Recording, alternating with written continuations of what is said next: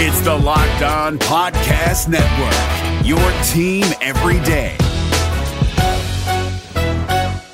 We're driven by the search for better, but when it comes to hiring, the best way to search for a candidate isn't to search at all. Don't search, match with Indeed. 93% of employers agree Indeed delivers the highest quality matches compared to other job sites, according to a recent Indeed survey. And listeners of this show will get a $75 sponsored job credit to get your jobs more visibility at Indeed.com slash podcast. Just go to Indeed.com slash podcast right now and support our show by saying you heard about Indeed on this podcast. Indeed.com slash podcast. Terms and conditions apply. Need to hire? You need Indeed. Jackson Gatlin here, host of the Monday edition Locked On NBA podcast. Every Monday, I cover the three biggest stories in the NBA with the local experts from Locked On. It's an awesome recap of the weekend of the NBA and a look at what's ahead. Mark your calendars on Monday to join me for Locked On NBA podcast, available on YouTube and wherever you get your podcasts. You are Locked On Timberwolves, your daily podcast on the Minnesota Timberwolves, part of the Locked On Podcast Network.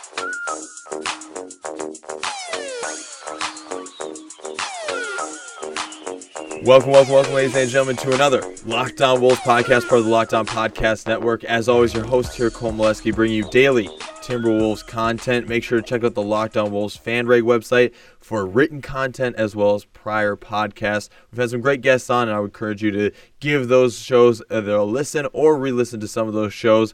Really good content on the past podcasts over the last few months. Today, we are recapping the Timberwolves 121 105 victory over the Houston Rockets in the Target Center in Minneapolis in game three. They will be playing game four tonight, Monday, the 23rd. We'll be talking about that as well. Here to break down all the action with us, Ben DuBose of the Locked On Rockets podcast. First of all, Ben, what are your reactions from game three? The Timberwolves actually were able to grab a game in this series after a really terrible showing in game two. What are your thoughts and what was your initial response to the game dropped by Houston? Mostly disappointed, certainly impressed by the Timberwolves, but you've heard going into the game three that the Rockets understood the sense of urgency that the Timberwolves would be playing with, the intensity of the crowd, all those types of things, and ultimately the, the Rockets just didn't match it. Look, the Timberwolves played really well. There's a lot of talent, but the flip side is you don't go from what the Rockets did defensively in Game Two, and they limited Minnesota just 82 points, 35 in the middle two quarters, and then that 52 to 20 run to giving up 121 just based on what the opponent does. It's also somewhat what you do or don't do when the swing is that wild. And ultimately, the Timberwolves made some shots. That's great, but the, the Rockets they treated the game exactly like they said they wouldn't, which was that they had one to throw away, and that's dangerous in a playoff series. And so it's going to be a big challenge tonight to see if they match the urgency that the Timberwolves played with, because ultimately, you know, some of the stuff the Rockets struggled with, they're going to make more shots at some point this series. Eric Gordon is going to get going, that sort of stuff. But the thing that's really troubling, uh, all of Game Three and parts of Game One, the dribble penetration. It feels like no one is able to consistently stay in front of Jeff Teague Derrick Rose. It collapses the defense. That's what leads to so many, not just threes, but wide open threes. Even though Timberwolves are not known as a three-point shooting team, if you're getting looks that are wide open, it's going to be a problem. So ultimately, uh, part of it's physical. The Rockets need to find the right matchups, especially for those guards. But secondly, I mean, it's just a matter of intensity. The Wolves wanted it more in Game Three, and hopefully, uh, here on the Rockets side of the fence, it's a wake-up call uh, that Houston sees the energy they need to play with which is what they showed in game two. It absolutely did not. The complete opposite in game three. Harden with 29 points in this one. He he looked really good late in this game, kind of still keeping the Rockets hanging around. The the lead was as uh, as big as 19 for the Minnesota Timberwolves, and it's crazy to think, but Harden is so good. Even when they're up by 19, I was still nervous because James Harden still can do James Harden things in this game although the the rest of the roster didn't really play up to expectations, I think that they had set for themselves over the regular season. You had Chris Paul with 17 points. He shot 63% from the field. You had Eric Gordon. He had 15. First really signs of life from him. Uh, he shot 31%. Took a lot of shots, 16 this game. I guess what this leads up for to me is is it a concern yet that for the Houston Rockets, it doesn't really seem like they've had more than maybe three guys really involved in a game yet this series? Yeah, definitely. I mean, it's been a while, and that's been the theme of Mike D'Antoni's discussion between games is they're trying to get back to where they were offensively over the balance of 82 games. They're one of the best in NBA history, and they still haven't found that. Now they always say, you know, why not start today, and they'll try. But ultimately, down the stretch of the regular season, they clinched the number one seed with seven games still to play. The last seven games of the season, the offense definitely took a dip, and they've improved a little bit this series, but certainly not to where it was the first 75 games of the year. So it's a concern. I guess the good news for the Rockets is that they did score 30 in the fourth quarter. I thought they got going more offensively. I really thought that the the defining sequence of Game Three to me, there's a stretch early in the fourth quarter. You mentioned the Timberwolves got that 19 point lead, and the Rockets hit them with a quick burst to get it back down to nine. And a lot of us in Houston thought, okay, this is when they flip the switch. And then as soon as they did that, Minnesota went on the 9-0 run, pushed it right back out to mm. 18. I think Butler had a play in there. I believe Karl-Anthony Towns had a three-point play. Jeff Teague might have as well. I forgot the third player in that trifecta. But what it showed me is that Minnesota is good enough offensively. There's enough talent that if you're the Rockets, you can't dig these big deficits and then just think that, well, even with our offense, when we flip the switch, which again, they had 30 plus in the fourth quarter of game three, that's progress. But even so, I mean, Minnesota has enough talent that it's not like you can just expect to hold them to say 15 points in a quarter if that's what you need to do. So I think it's a combination. The Rockets need to be better offensively. I think the key for them, as we said in the early going, is Eric Gordon because you need more consistency outside of James Harden and Chris Paul. Eric Gordon's kind of their third creator on the season. He hasn't been there this series, shooting is 28% on the series. They need more from him. And then in general, they just need to take the game more seriously from the outset because I think what game three shows you is that if you dig yourself a big hole, it's pretty challenging because even if you do turn it on offensively late, it's problematic because Minnesota is not an easy team to lock up just based on how many quality players there are on the Wolves roster. On the flip side of this, everything really that has been a complaint on the Timberwolves side kind of flipped the switch. Uh, they changed gears. They did a lot better job fixing the mistakes that you saw in the first two games.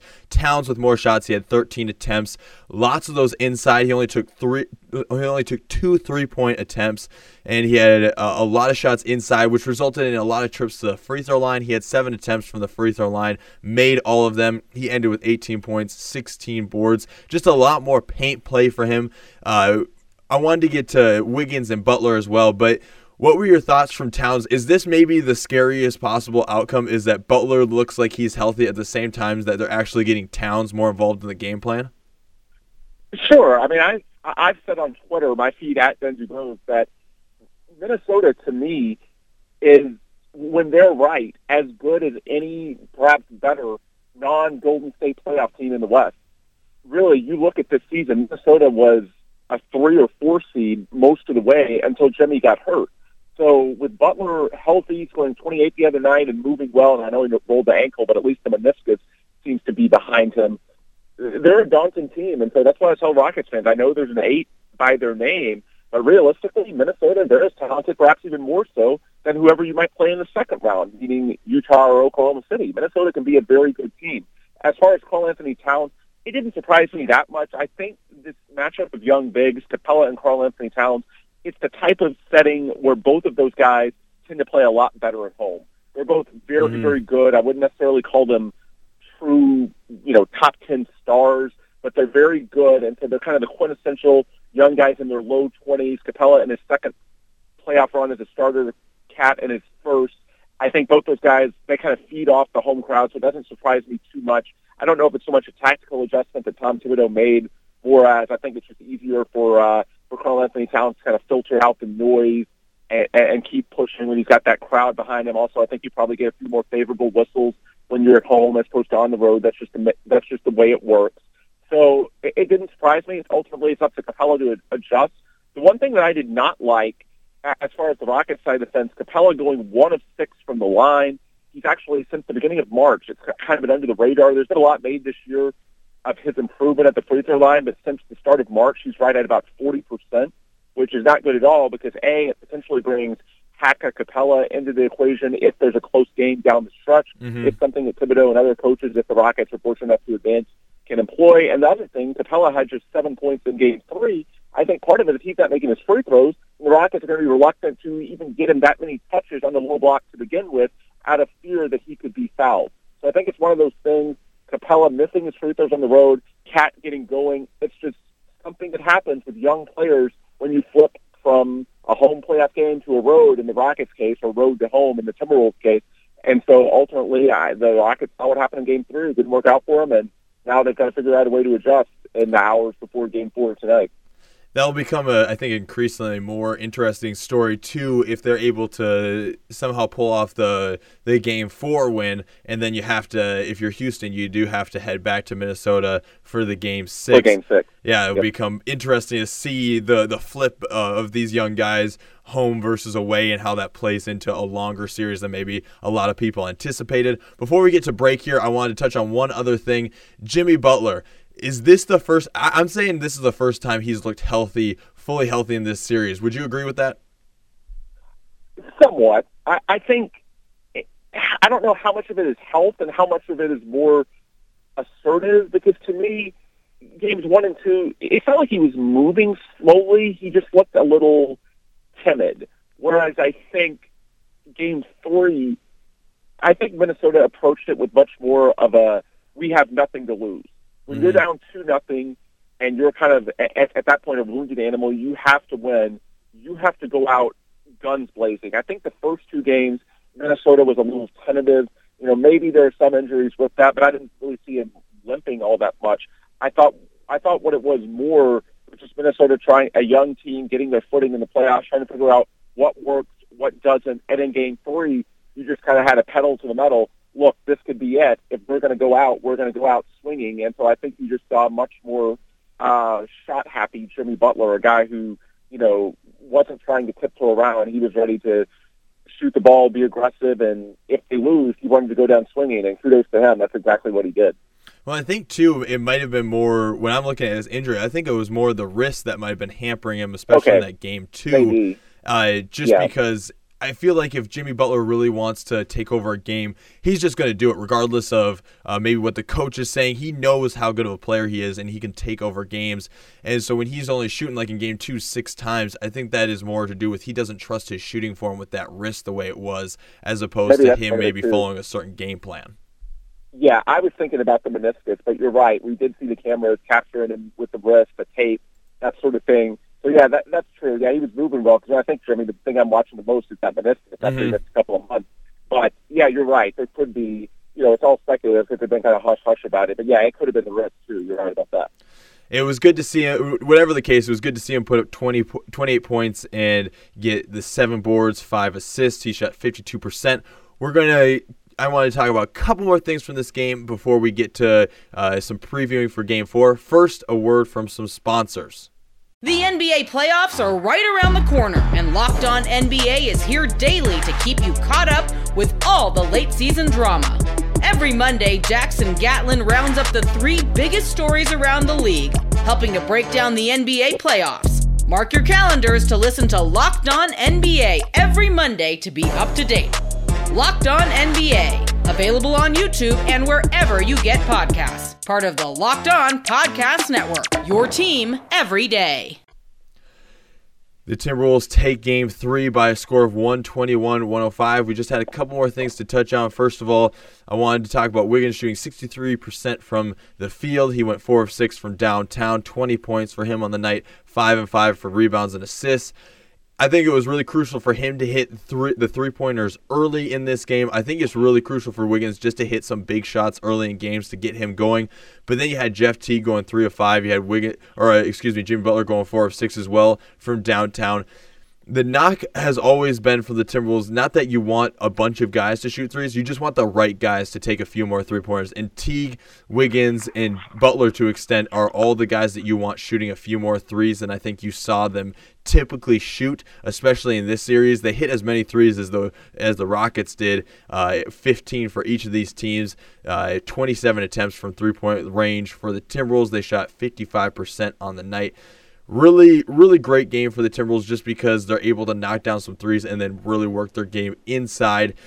if you're looking at the, the point guard play from the Timberwolves, Jeff Teague with the 23 points, you have Rose in 21 minutes, he gets 17 points, and he shoots 50%, does a really good job taking efficient shots for him.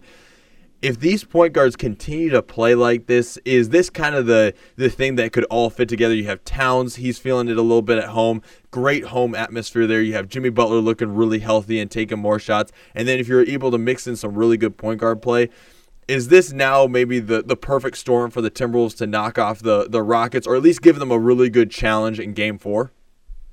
Yeah, I think it's enough to give them a challenge because the, the issue for the Rockets in this series, in my opinion, far and away it's been dribble penetration. And then by that I mean things they can control. Mm-hmm. Now, offensively, they've missed more shots than you'd like. Talked about Eric Gordon earlier. James Harden had a bad game two. Chris Paul had a bad game one. But all of that is generally random. Over the course of seven games, the Rockets are going to make enough shots. In terms of what Minnesota is doing right, what's not just sheer randomness, it's that you're getting the three-point looks because those point guards are collapsing the Rockets' defense, and that's why there was a stat earlier today I saw that the that the Timberwolves had just a ridiculous amount of wide open threes in Game Three, substantially more than what they had in Game Two, and it's because when Teague or, or, Rose blow by the initial defender, then ultimately there's not a lot the Rockets can do other than send help.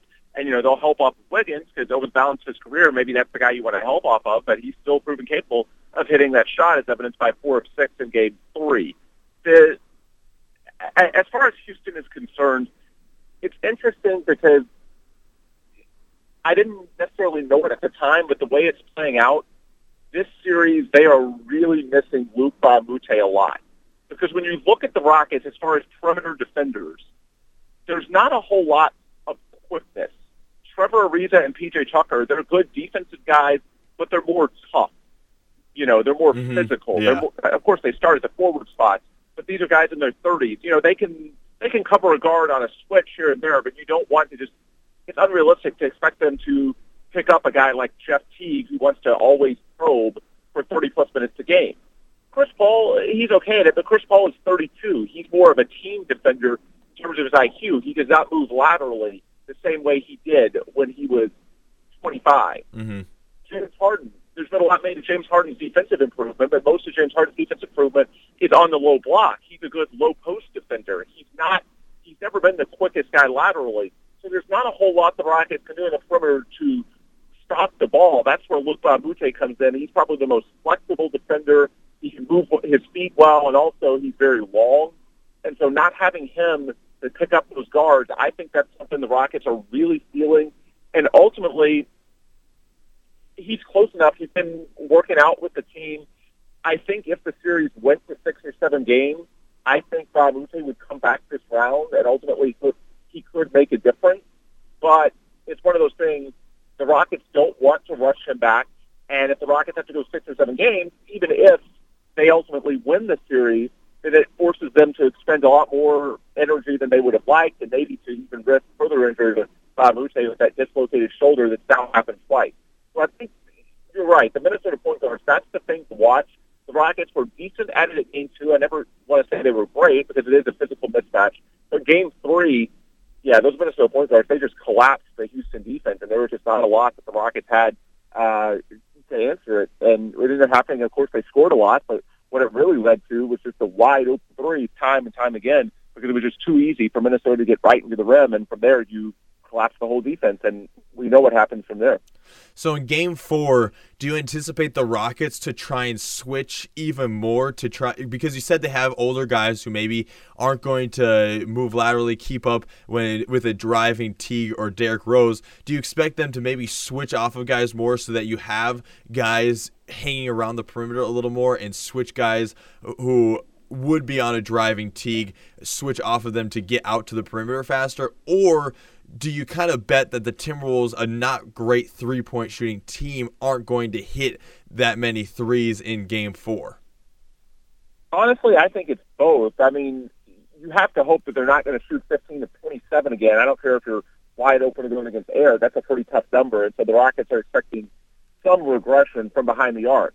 And I think it's important to remember the Timberwolves were winning this game before they went on that big spree in the third quarter. I think it could Yeah. in the fourth quarter. I think it could be misleading the fixation on the 15 of 27. It's relevant because the Rockets did try to flip the switch in the fourth quarter, and ultimately them flipping the switch didn't matter uh, because the the Timberwolves answered with all those threes. But even before they hit that high volume, uh, the Timberwolves were still winning this game, oftentimes very comfortably by anywhere I'd say from eight to 12 points. So while the three-point shooting is a part of the story, it's not the whole story. I do expect them to switch a whole heck of a lot, not necessarily to prevent the threes, because I think the Rockets, you know, they know they have to live with Minnesota shooting some of those. There's just too much talent otherwise. And I think the reason switching is important for the Rockets is because you don't want to tax any one defender too much. So I think that's why you'll see them you'll see them switch and kind of go back and forth in terms of who's picking up who.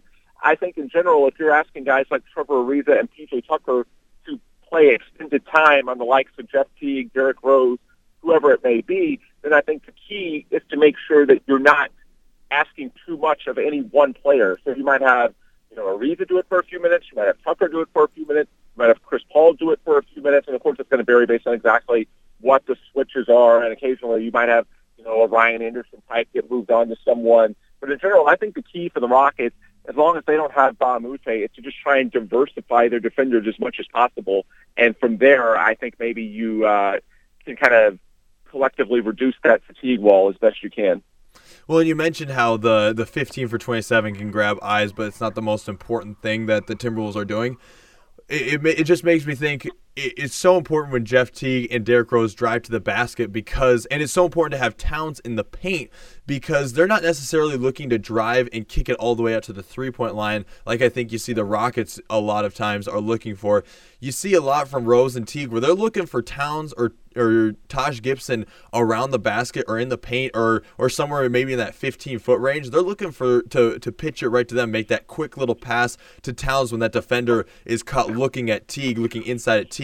They'll make that short little pass and they'll have Towns with enough space to make the the 10 foot floater. And so the point guards for the Timberwolves do a great job of looking for for the the shooters who can make shots to their strength. They're not necessarily looking for a Jamal Crawford in the corner, even though he can knock down that shot. They're looking for Gibson and Towns to make that close, high efficiency shot. And so that's something I thought you saw a lot in the third quarter, which is where they outscored Houston 35 to 24. And I think it's something, if you have Towns in the paint again in game four, I think it's something you could see again where you have Teague and Rose, two guys who combined for 10 assists in game three. I think those are the assists they're going to be looking for, especially coming out of the second quarter. If you can be within three points of the Rockets going into the half, and then you come out strong and you have a great game inside, which leads to shooting outside in the fourth quarter, I think that's really the setup that you and, and kind of the the process of actions you're looking for if you're the Timberwolves. Yeah, and I think that it's important also to make Capela respect Towns as a scorer because I think what happened a lot in game one and game two, as far as preventing those threes, you can also have Capela feel very free to sort of roam in some of these sequences and uh, because he's not that afraid of what Karl-Anthony Towns is going to do. So I think if you get those big guys involved, it makes it harder for the bigs of Houston to come off and help a little bit more because it makes them stay more aware of their guy. You know, Carl is only scoring five points in the game, which is just crazy in game two, and he's you know, and he's barely looking to shoot in the second half. And it makes it all the easier for, you know, as I said, some of the quickness issues for Houston guarding the point guards. Well, you can kind of have Capella in a free safety roaming role a little bit, whereas Mhm. I think you get those bigs involved.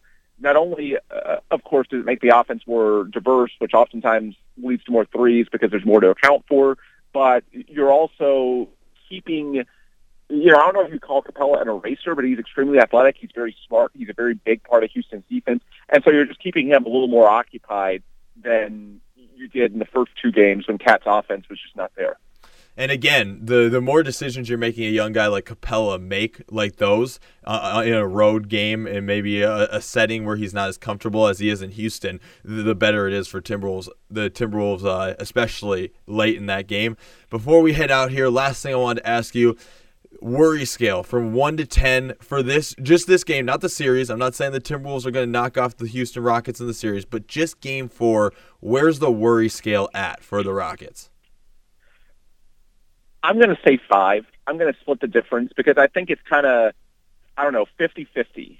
I think part of what happened is certainly within the Rockets' control. Mm-hmm. They got fat and happy. They need to play harder. And defensively, some of the things go away if they just bring the intensity that they played with in game two. That will solve some of it. However, I don't think it solves all of it because let's let's be real. It's not like the Rockets. Everything went right for Minnesota, and they still won only by three or four points. No, Minnesota won pretty convincingly. They won by 16, and I, I believe it was in single digits one time in the fourth quarter. Minnesota was clearly the better team on Saturday. So I think the Rockets can and will adjust to make this close. And if it's close, you have to like the experience of the Rockets, guys like Chris Paul and James Harden down the stretch of the fourth quarter.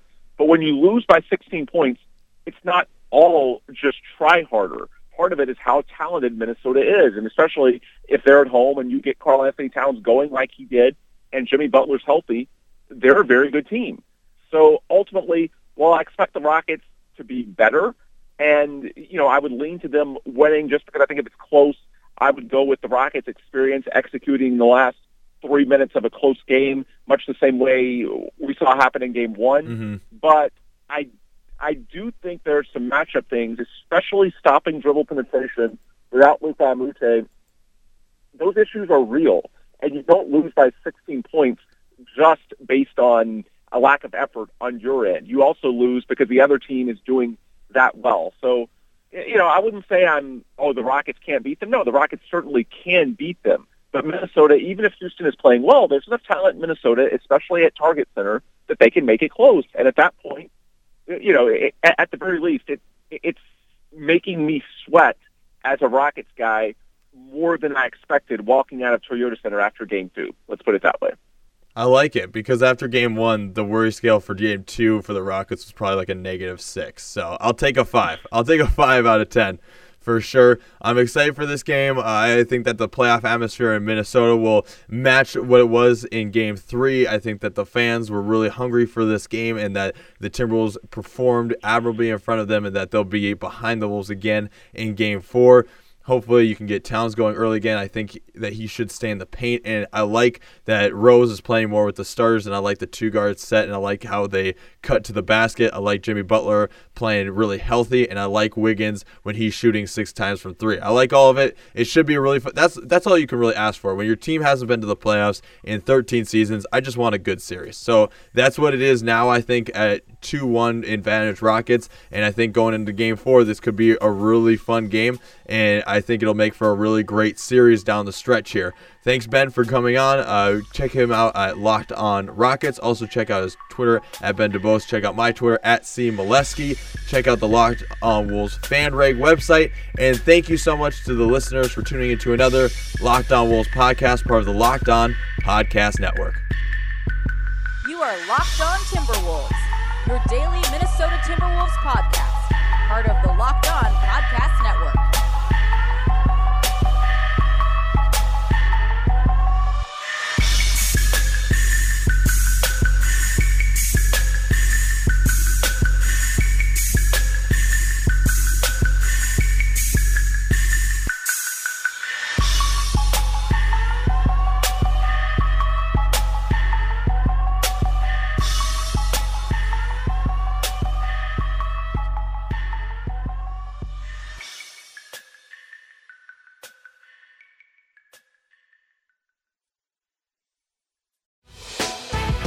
Prime members, you can listen to this Locked On podcast ad free on Amazon Music.